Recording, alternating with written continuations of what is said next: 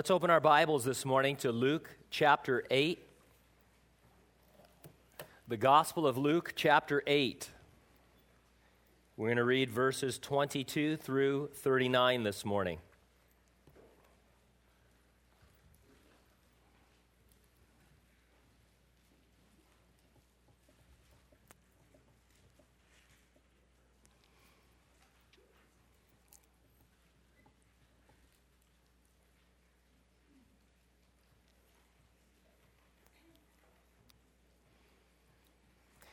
All right, now that you're all there.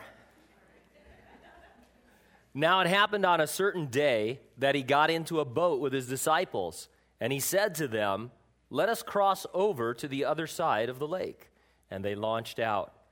But as they sailed, he fell asleep, and a windstorm came down on the lake, and they were filling with water and were in jeopardy.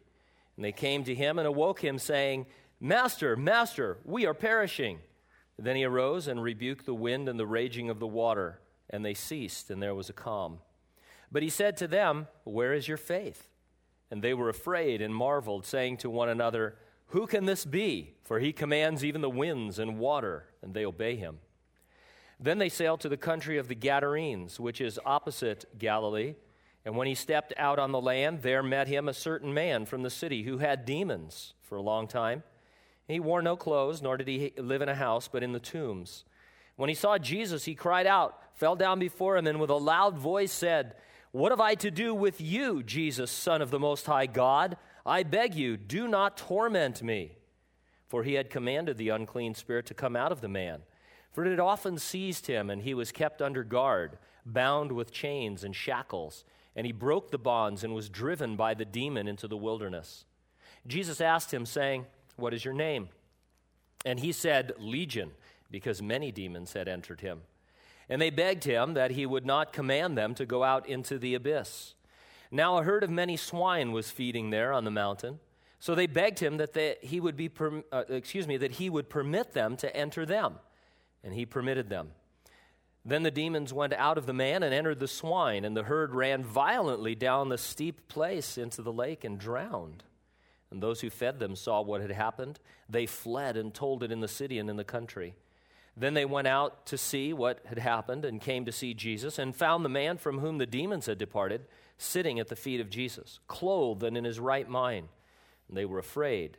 They also, who had seen it, told them by what means he who had been demon possessed was healed.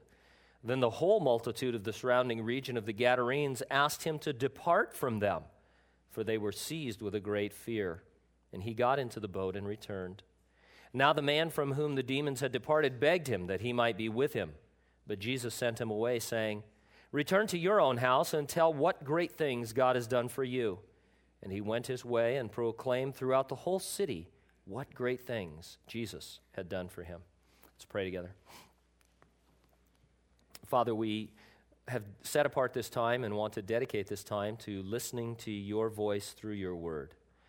I pray, Lord, that the distractions that surround us, and not just the physical ones, Lord, but our own emotional and spiritual distractions in our own heart, would be kept to a minimum so that we could attend to the voice of your word, the still small voice of your spirit, ministering within our spirit, Lord, showing us Jesus, revealing to us his love and grace and mercy, his help in time of need.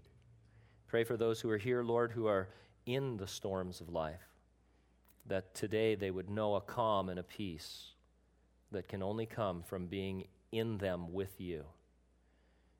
We pray that you would give us understanding of these satanic oppressions, Lord, that we're going to read about, that we would have no fear of them, but realize the faith that overcomes fear.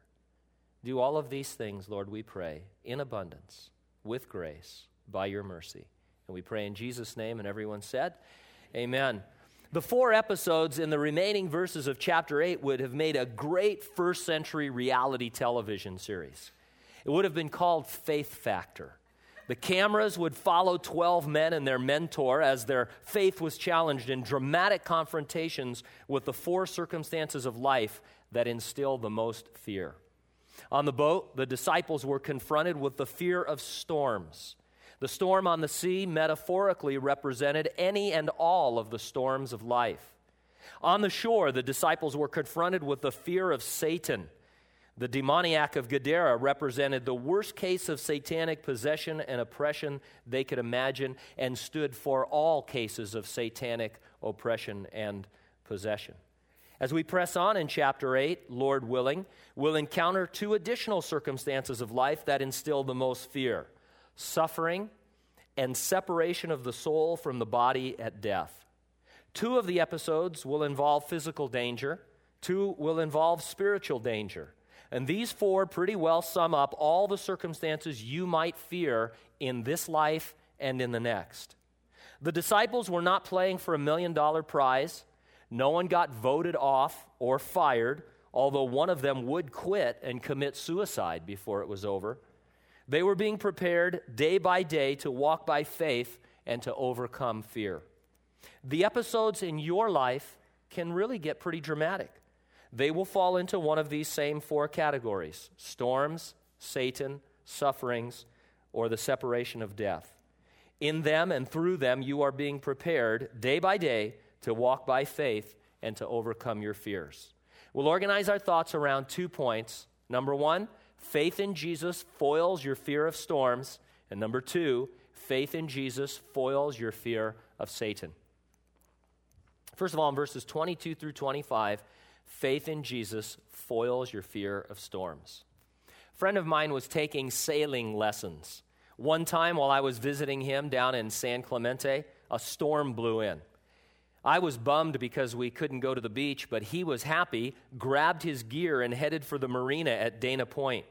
He and all the others in his class were waiting for a storm so that they could have a lesson from their instructor in rough weather sailing, which I guess is important if you're going to go sailing. Jesus gave his disciples the ultimate rough weather sailing lesson as they crossed the Sea of Galilee. Let's pick up the story again in verse 22. Now it happened on a certain day that he got into a boat with his disciples, and he said to them, Let us cross over to the other side of the lake. And they launched out. But as they sailed, he fell asleep. And a windstorm came down on the lake, and they were filling with water and were in jeopardy. It's approximately five miles across the Sea of Galilee to where they were going. Because of its location, it was and is subject to treacherous wind and waves that can come up in pretty much instantaneously. Jesus was exhausted, so exhausted that the storm itself did not wake him.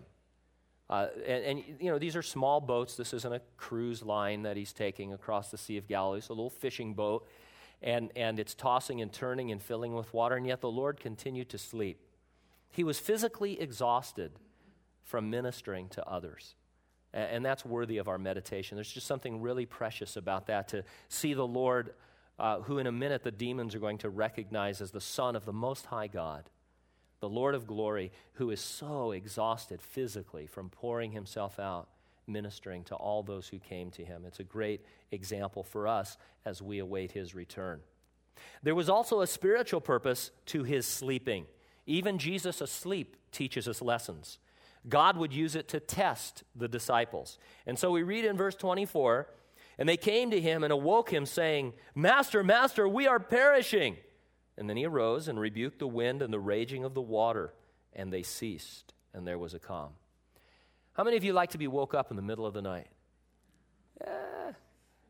And, and a lot of times I do get woken up in the middle of the night. People call, there's emergencies or tragedies or things like that. And, and people are always apologetic when they call.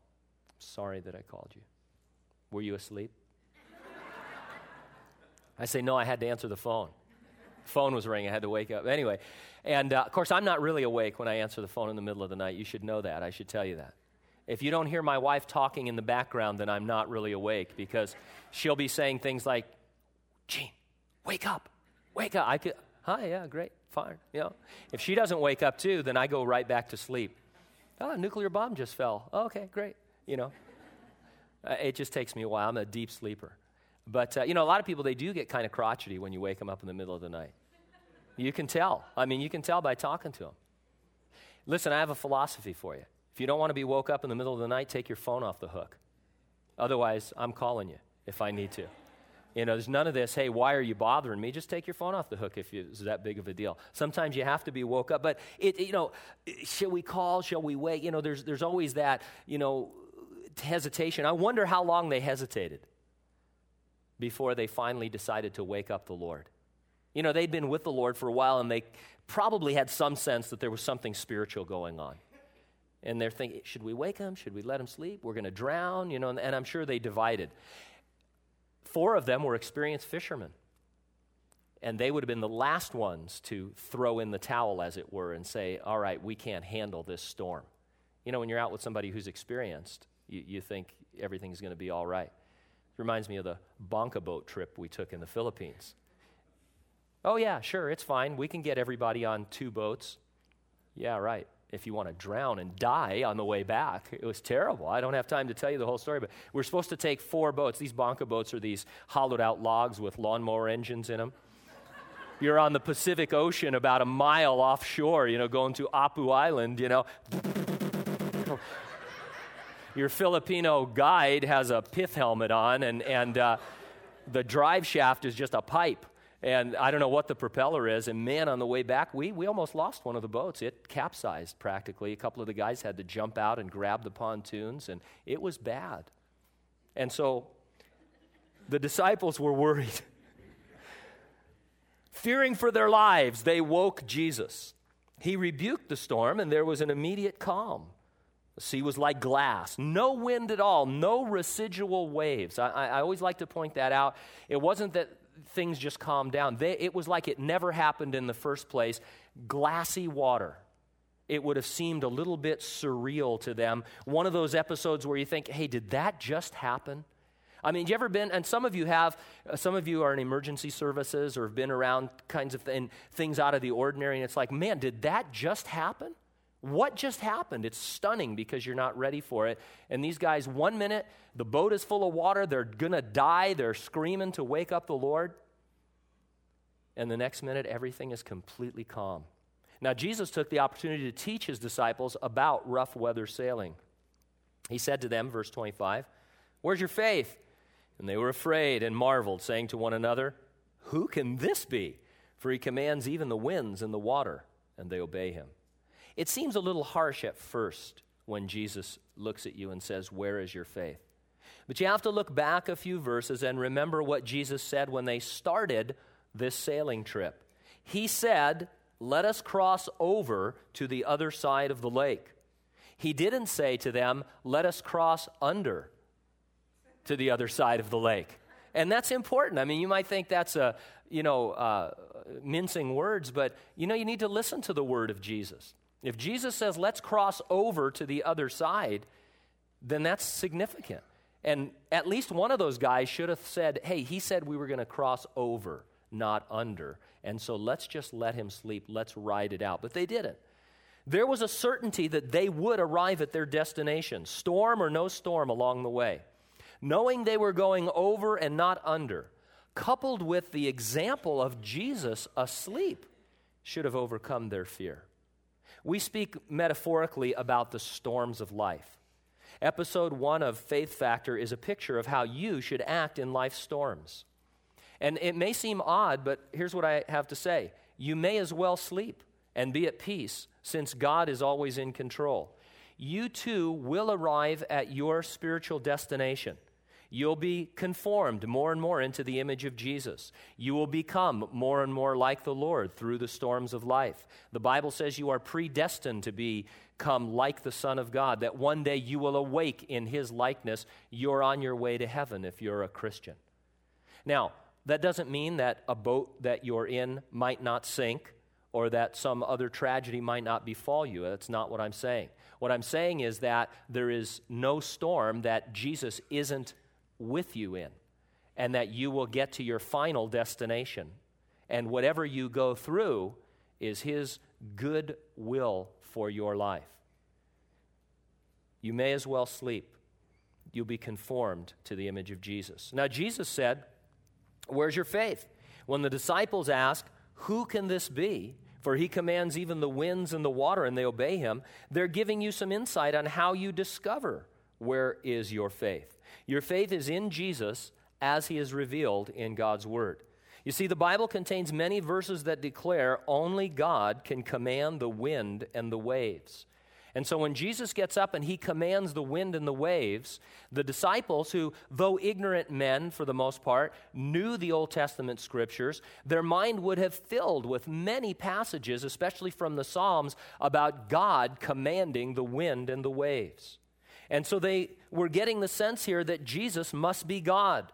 And since he is God and the creator of all things, you can stand by faith on his promises you can overcome your fear and you can find peace in the center or in the eye of any storm that hits. And so when the storms of life hit you, think back first of all on Jesus' promises to you. In fact, you might want to search out some promise from God's word so that it can bring peace in the midst of the storm.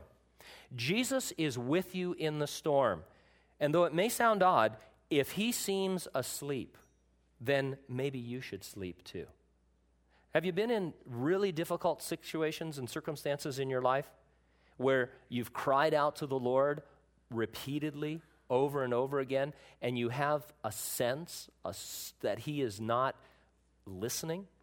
You know that's not possible because you know that He ever lives to intercede for you. You, you know that He promised He would never leave you or forsake you. But there are those times when there seems to be a silence. The answer is not forthcoming, at least not the answer that you're desiring. Sometimes no answer. You just continue to ride the waves and the wind, and your boat, whatever it is, whatever your situation, it seems to be in jeopardy of sinking. Well, then Jesus is asleep because he knows he has it all in hand, metaphorically speaking. And so you might as well sleep too and rest and say, Well, Lord, if you want my boat to sink, uh, fine. I'm just going to cuddle up next to you and we'll just sleep this thing out. We'll ride it out together. And, and there can be that peace. Now, the disciples didn't have it, but they got to the other side and Jesus taught them this lesson. You and I go through many things in life so that we can learn these lessons. It's possible when you look back on your trial and you think, oh, why didn't I just trust the Lord? I knew there was that part of me that said, go to sleep, just rest, don't worry about it but our fear and our worry and our anxiety overcame us. But line upon line and precept upon precept, the Lord is teaching us things as He takes us through these episodes, showing us His faithfulness. And so, if Jesus seems asleep, He's not, but maybe you should rest. Now, secondly, faith in Jesus foils your fear of Satan.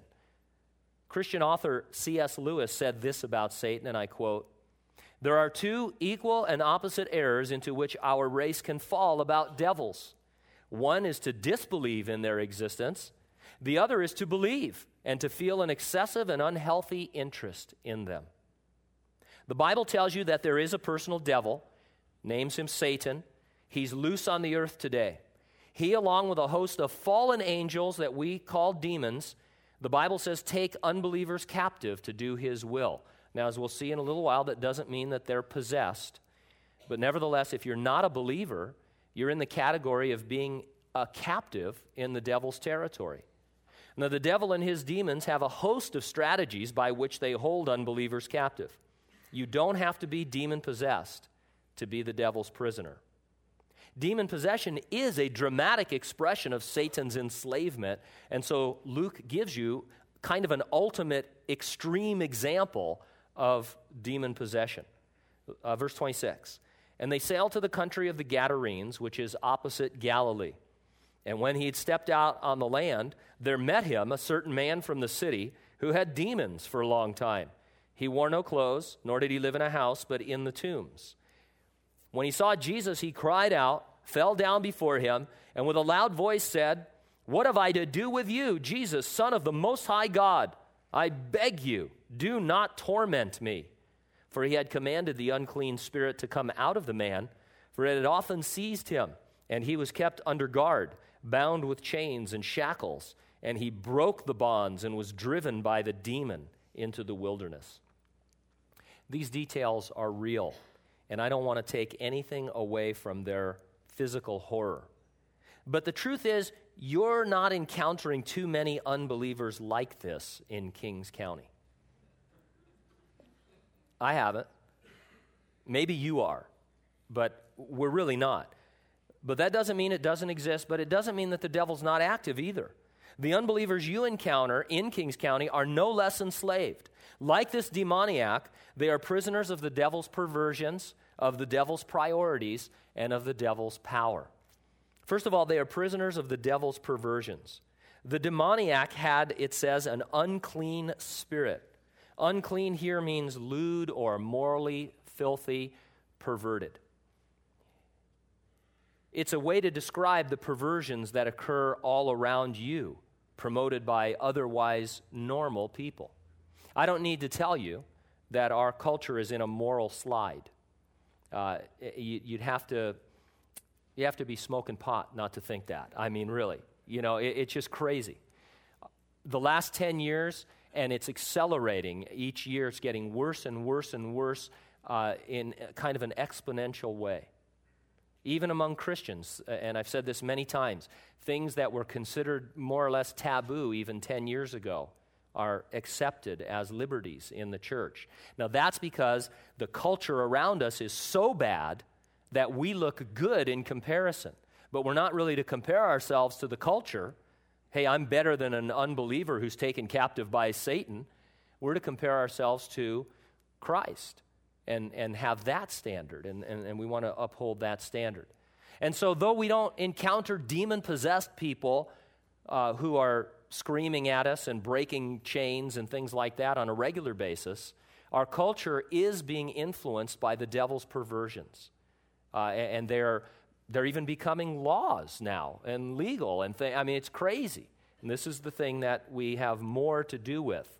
This will be a theme that I'm going to develop as we talk about this, but Christians, especially, so worried about demons all the time casting out demons, finding demons. There's a movement within Christianity to, to map your city so that you can find out what kind of demonic strongholds are in different places of the city. And then you can pray effectively and release the demonic uh, power in that area. All the while, our society is sliding to hell and we're focusing in on something that's probably not even happening. And, and so we want to stay focused on, on the devil's perversions that are all around us and not those unusual ones that occur from time to time in terms of a possession. They are also prisoners of the devil's priorities. Not too many unbelievers are living in the tombs. Uh, I've been to the cemetery several times, don't know if anybody's living there. Uh, and even when, like, the Renaissance Fair comes into town, they don't camp there. I mean, it's, it's just, we don't see that a whole lot. I remember one, one Easter, one of the ladies in our church was a little freaked out because we used to have sunrise services at the Kings County Fairgrounds.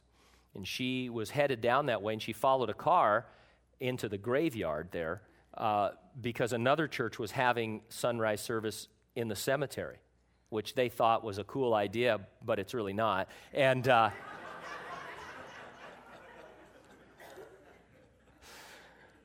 she said, "Oh man, I was freaked out." But anyway, uh, so not too much, not too many people living in the tombs, but you'd never know it by their priorities. They're living as if this life were all that mattered and ignoring eternity.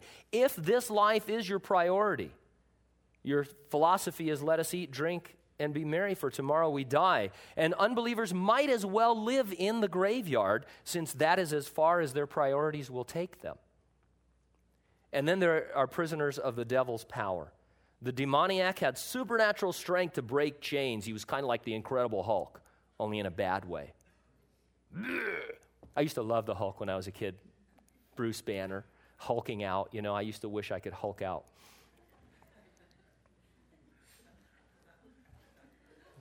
Never understood why all of his clothes broke but his pants, you know. He must have, he's like the original baggy pants, I guess, you know, so. So this guy had supernatural strength, but the demons within him turned that strength to his own destruction. In another account, in one of the other gospels, it says not only he did all these things, but he cut himself with stones and he mutilated himself. The devil lures many unbelievers with the promise of some kind of power in this life. But often those who achieve that power find their own lives being destroyed along the way. Jesus had commanded the unclean spirit to come out of the man, but there was a delay in responding. I want you to notice that. It wasn't that Jesus lacked the authority or that he was going about the exorcism the wrong way. It was that this episode was going to teach a larger lesson than a simple exorcism. In verse 30, Jesus asked him, saying, What's your name? And he said, Legion, because many demons had entered him. Oh, there is so much just bad teaching on this verse in certain circles. Primarily, that if you're going to exorcise a demon out of somebody, you have to find out its name. They say, well, after all, Jesus couldn't do it until he found out the guy's name. Hey, there's nothing that Jesus couldn't do. If Jesus didn't cast him out immediately, it was for our learning. And so that's, that's just bad to start with. But it's bad theology. You don't need to know a demon's name to cast it out. And you know what's funny about this? This demon never tells Jesus his name. He says, Well, Legion. That's not his name, it's a description of the fact that there were many demons inside this man. And so don't, don't get hooked up with this fascination with the devil and his demons. You know, if you encounter someone who is demon possessed, greater is he that is in you than he that is in the world. The Lord can show you and tell you what to do. You don't, there's, you don't have to have a, a book of exorcism or anything like that. The simplest believer with faith in Jesus Christ can confront the devil if necessary. Don't go looking for him. Don't do that. And don't be fascinated with him. And so Jesus says, What's your name? So that he can reveal to his disciples and to us that there were many demons, that this was an extreme case of demon possession. One demon had been doing all the talking. He was the spokes demon, as they're called. But there were a legion of them encamped within the man. I don't know how many angels can dance on the head of a pin, but there can be a legion of demons in a man. A Roman, le- next time somebody asks you that, that might be a good response. Do you ever have anybody actually ask you? I have in philosophy classes at junior college where, man, what's that about? Well, how many angels can dance on the head of a pin? I don't know, but you might have a legion of demons in you. just a thought, just an icebreaker, you know, spiritual icebreaker. A Roman legion was 6,000 men. The word here probably just means a lot. And we sometimes, you know, it's stupid, but we say, we use the word millions like that. Oh man, there were millions, and there's 20 people. But anyway, it just means a lot. We know there were enough to affect an entire herd of swine, so there were, there were a lot. This was a freaky, scary encounter with Satan, something the disciples had never experienced. It was Jesus versus all the destructive power of Satan and his demons. Now that they had the perspective, Jesus continued. Now that his disciples knew what was really occurring, that, and in one of the other gospels as well, we find that there were, there were two demoniacs, but one did all the talking. I mean, this, was, this is extreme demonism, like you see on National Geographic, you know. Uh, I mean, this is bad news stuff. And so he says in verse, or they say in verse 31, they begged him that he would not command them to go out into the abyss. The abyss is also called the abuso. I like that. There's some cool words, you know. Every, about every week there's a cool word. Our, week, our word this week is abuso. also called the bottomless pit in the Bible. It's a place where especially evil demons are incarcerated, if you can imagine that. It's not bad enough that you're a demon, you're an especially evil demon. It's sort of like the Pelican Bay of Hades, it's where all the worst ones are. In the revelation of Jesus Christ, demons from the bottomless pit are released onto the earth to torment unbelievers for a time. This is that famous uh, episode where demons are let out and they have this horrible shape and they attack men and they want to die and kill themselves, but men, you, you can't even kill yourself. And the horror of it and the pain of it is just immense. That's what these guys are into. Verse 32 Now a herd of many swine was feeding there on the mountain, so they begged him that he would permit them to enter them. And he permitted them. Then the demons went out of the man and entered the swine, and the herd ran violently down the steep place into the lake and drowned. Now, let me first say this no one knows why the demons wanted to go into the pigs. The text doesn't say, and anything anyone says is pure speculation in terms of them not wanting to be disembodied and possessing animals and things like that. It's just all speculation, and it gets us more out of balance and into weird areas that we don't want to get into. The encounter isn't giving you tips on how to perform exorcisms, and it isn't exploring the psychology of demons. Remember what Lewis said don't feel an excessive and unhealthy interest in Satan and demons. Jesus must have known the effect they would have on the herd of swine. He allowed them, didn't, didn't command them, but he allowed them to enter the herd to reveal something more interesting than this case of demonic possession. And that is that demon possession is not the only way Satan enslaves unbelievers. We're going to see people who are in worse bondage than this man was as we read the sequel here in verse 34. When those who fed them saw what had happened, they fled and told it in the city and in the country. And they went out to see what had happened and came to Jesus and found the man from whom the demons had departed, sitting at the feet of Jesus, clothed and in his right mind. And they were afraid. They also, who had seen it, told them by what means he who had been demon possessed was healed. Then the whole multitude of the surrounding region of the Gadarenes asked him to depart from them, for they were seized with great fear. And he got into the boat and returned. By the way, something I'm just thinking about right now. There is a sense, we've talked about this many times before, there is a sense that if people will see the miraculous, they'll come to Jesus Christ. They'll give their hearts and lives to the Lord. And, and there's a sense in which, man, if, if we could cast demons out of people and they could see that, the fruit of it and the result of it, well, these people saw that and they said, we, we need you to leave. We don't want to have any of that. Now, it's generally agreed by Bible teachers that these men were Jews who were raising pigs over in Gentile territory despite the prohibitions against pork in the Jewish dietary laws. It doesn't really matter if they were Jews or Gentiles, it's just interesting. What matters is the loss of their herd was a substantial financial setback for them. The physical cost of having Jesus around was more important to them than the spiritual cures he offered. They would rather the man have remained possessed than lose their possessions. Their own desire for possessions held them captive more than the demons had held the demoniac. And see, I think that is the real gist of this story.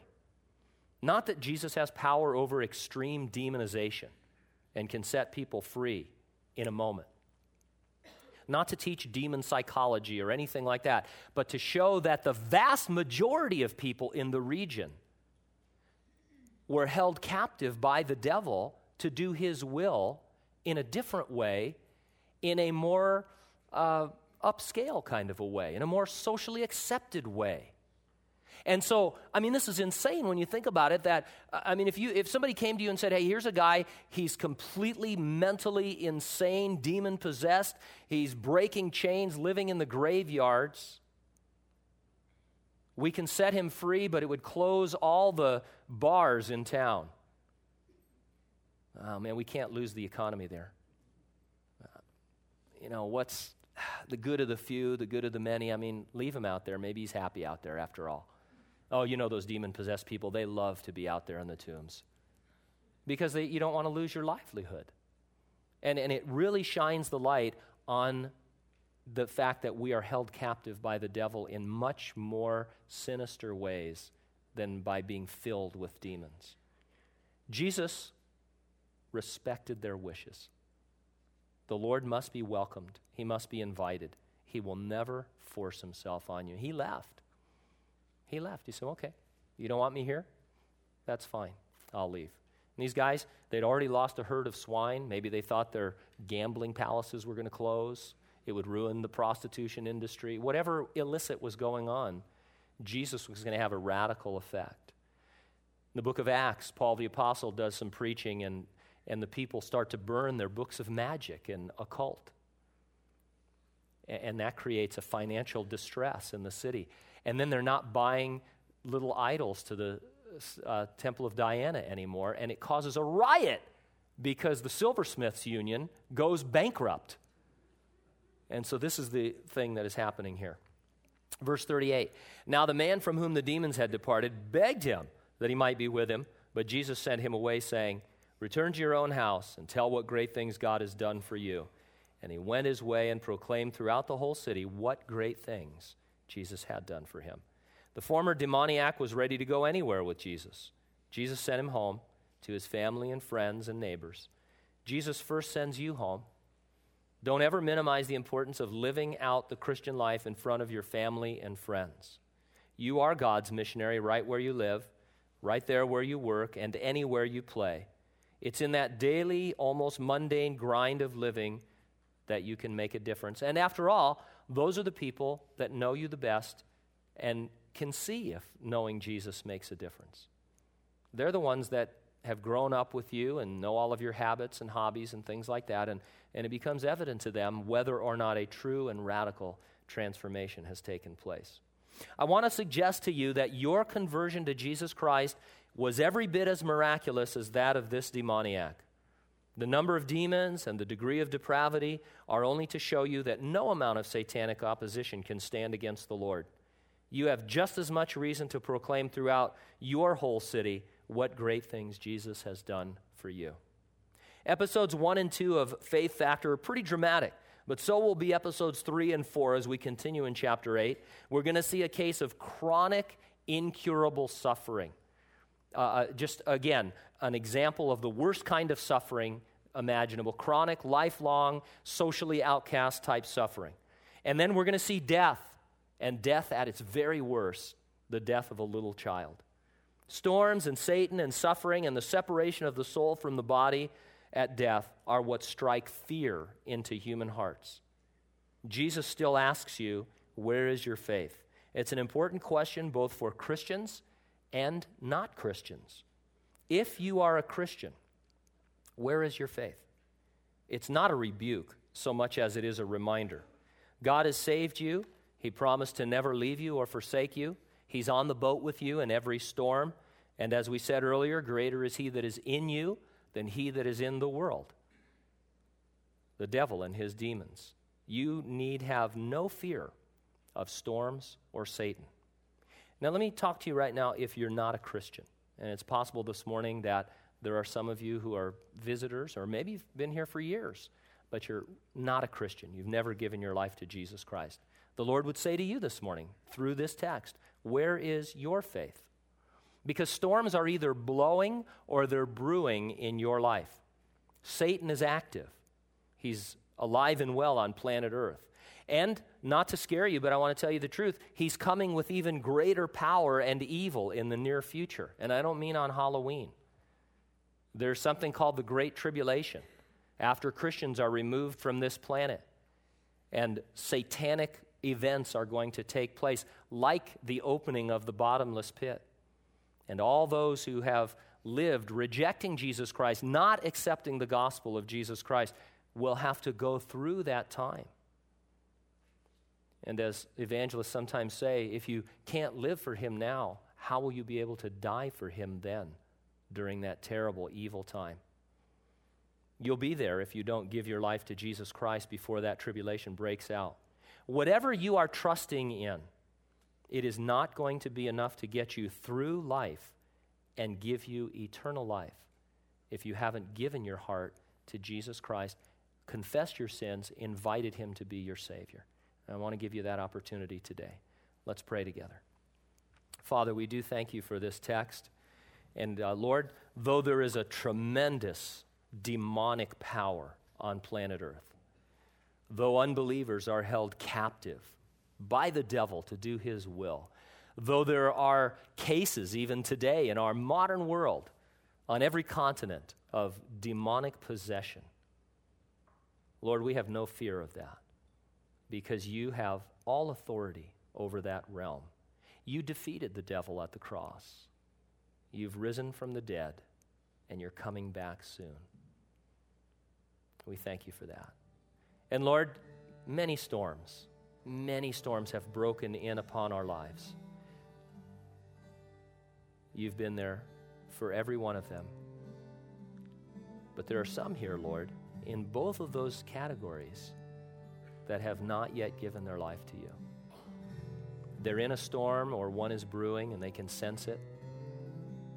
And they're going to try and ride it out on their own, trusting in their finances, trusting in their education, trusting in their family. Some of the things they trust in are good things in and of themselves, but they're not lasting things, they're not eternal things. And ultimately, Lord, they won't be prepared for that final storm that comes. And so, Lord, we want to minister the gospel, the good news that you are there for them and that they can put their faith and trust in you.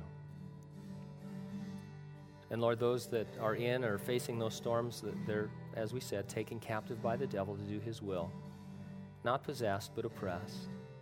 We want to see that bondage broken today, Lord.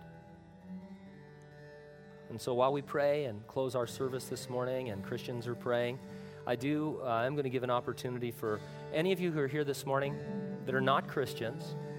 You, you, you know in your heart that you've, you're not following God, you're not in love with God, you've never given your heart and life to God. This is going to be your opportunity to do that.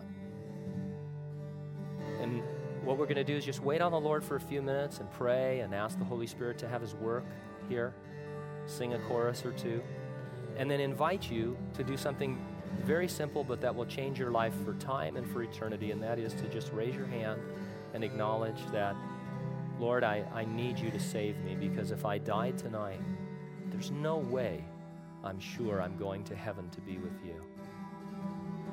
And so let's sing and Christians pray, and then I'm going to give you a chance to give your heart and life to Jesus Christ.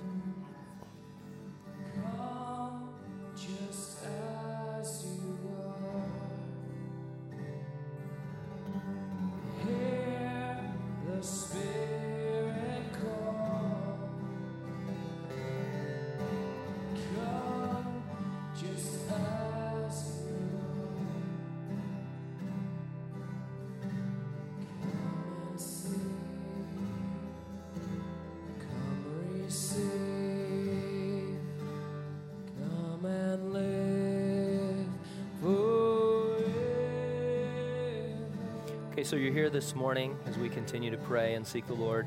You're here this morning, and, and you know, just be honest, you're, you're not a Christian. It, it's, it's not a slam, it's not a, a slur. You just know that you're not a Christian. To be a Christian is to be Christ like, it's to know Jesus Christ as your Lord and Savior. The Bible says that all people born are sinners, they fall short of the glory of God. There's some imperfection in them. You might be a whole lot better than other people, but if you're not as perfect as God, you can't go to heaven and be with God.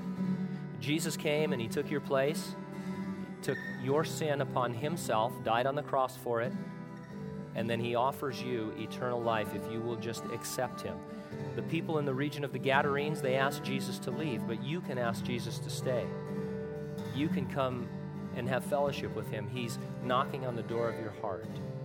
And so I want to ask anybody here, ground floor, balcony, wherever you are, do you want the Lord Jesus Christ to save you for eternity? Do you want to know that you are going to go to heaven, be with Jesus and all those who love the Lord? If you want that, then raise your hand so we can pray for you. This is the acceptable time, the day of your salvation. Anybody at all? Raise your hand so that we can pray for you and rejoice with you that you have entered into eternal life. Give you a few more minutes to consider your decision.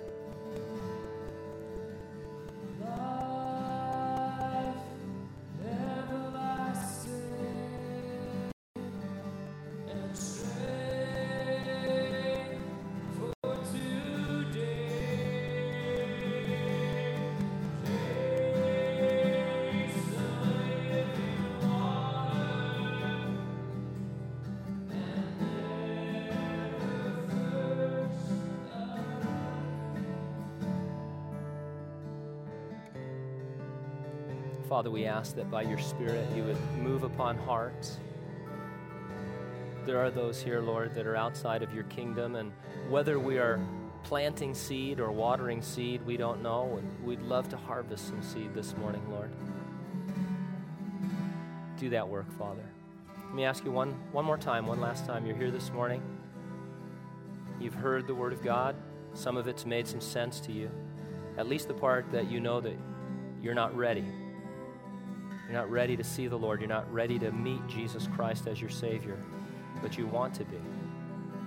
You know that this is real. You see the world around you falling apart. You're wondering what the future holds. You need to know Jesus who holds your future. You can have joy and peace, be tranquil in the midst of the storms of your life.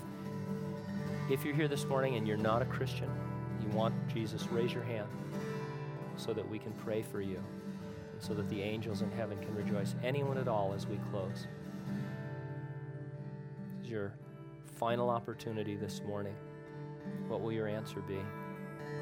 If you could see Jesus today, because he is alive and risen from the dead, if Jesus were to ask you, my child, what is holding you back? Why don't you love me with all of your heart, mind, soul, and strength? What would it be? What kind of lame excuse would you give?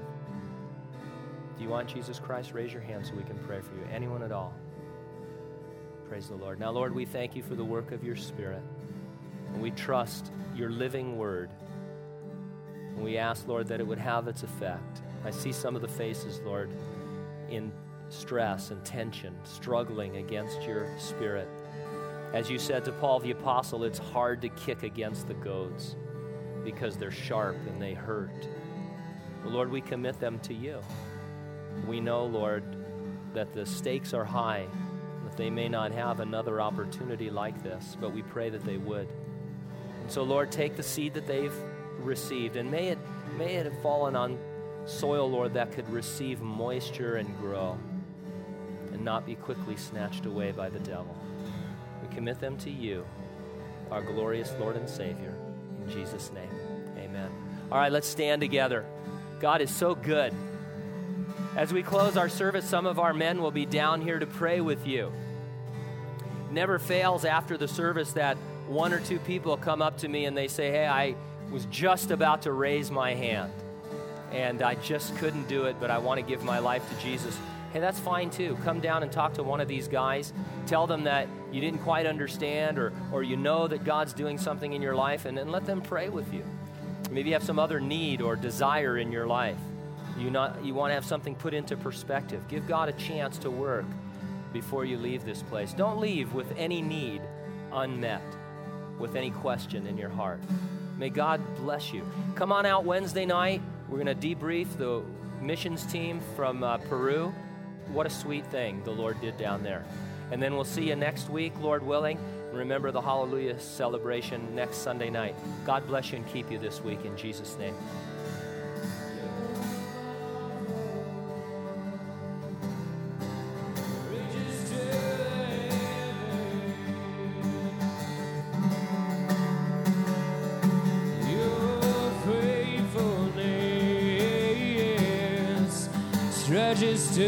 Sky.